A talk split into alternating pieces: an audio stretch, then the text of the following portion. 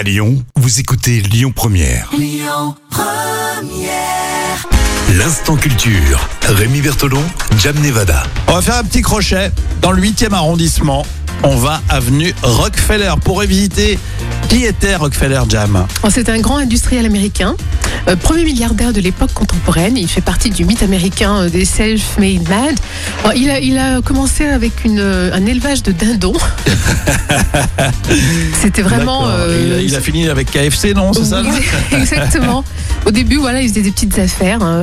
Euh, et puis ensuite, alors là, ça a carrément après décollé, surtout à la fin de la guerre de sécession. En fait, il a créé la société en fait de pétrole, Standard Oil of Ohio, Ah, qui il, a fait, devient il a fait fortune avec, euh, avec le pétrole à l'époque. oui, c'est ça. Hum. Parce qu'en fait, il a trouvé une façon en fait de pouvoir contrôler toutes les raffineries de pétrole des États-Unis. Oui, c'est dans le business et dans, euh, dans la façon de gérer la politique commerciale. Et bien, il avait aussi euh, mis en place une, une fondation aussi.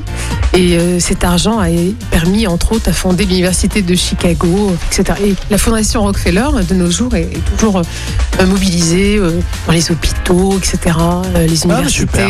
Nickel, c'est très bien. C'était une façon de, de réviser en, ce jour Rockefeller dans le 8e arrondissement, avenue Rockefeller. Vous y habitez peut-être et vous nous écoutez sur lyonpremière.fr. Eh ben, bienvenue, bienvenue à tous. Vous commentez, vous réécoutez ça en podcast.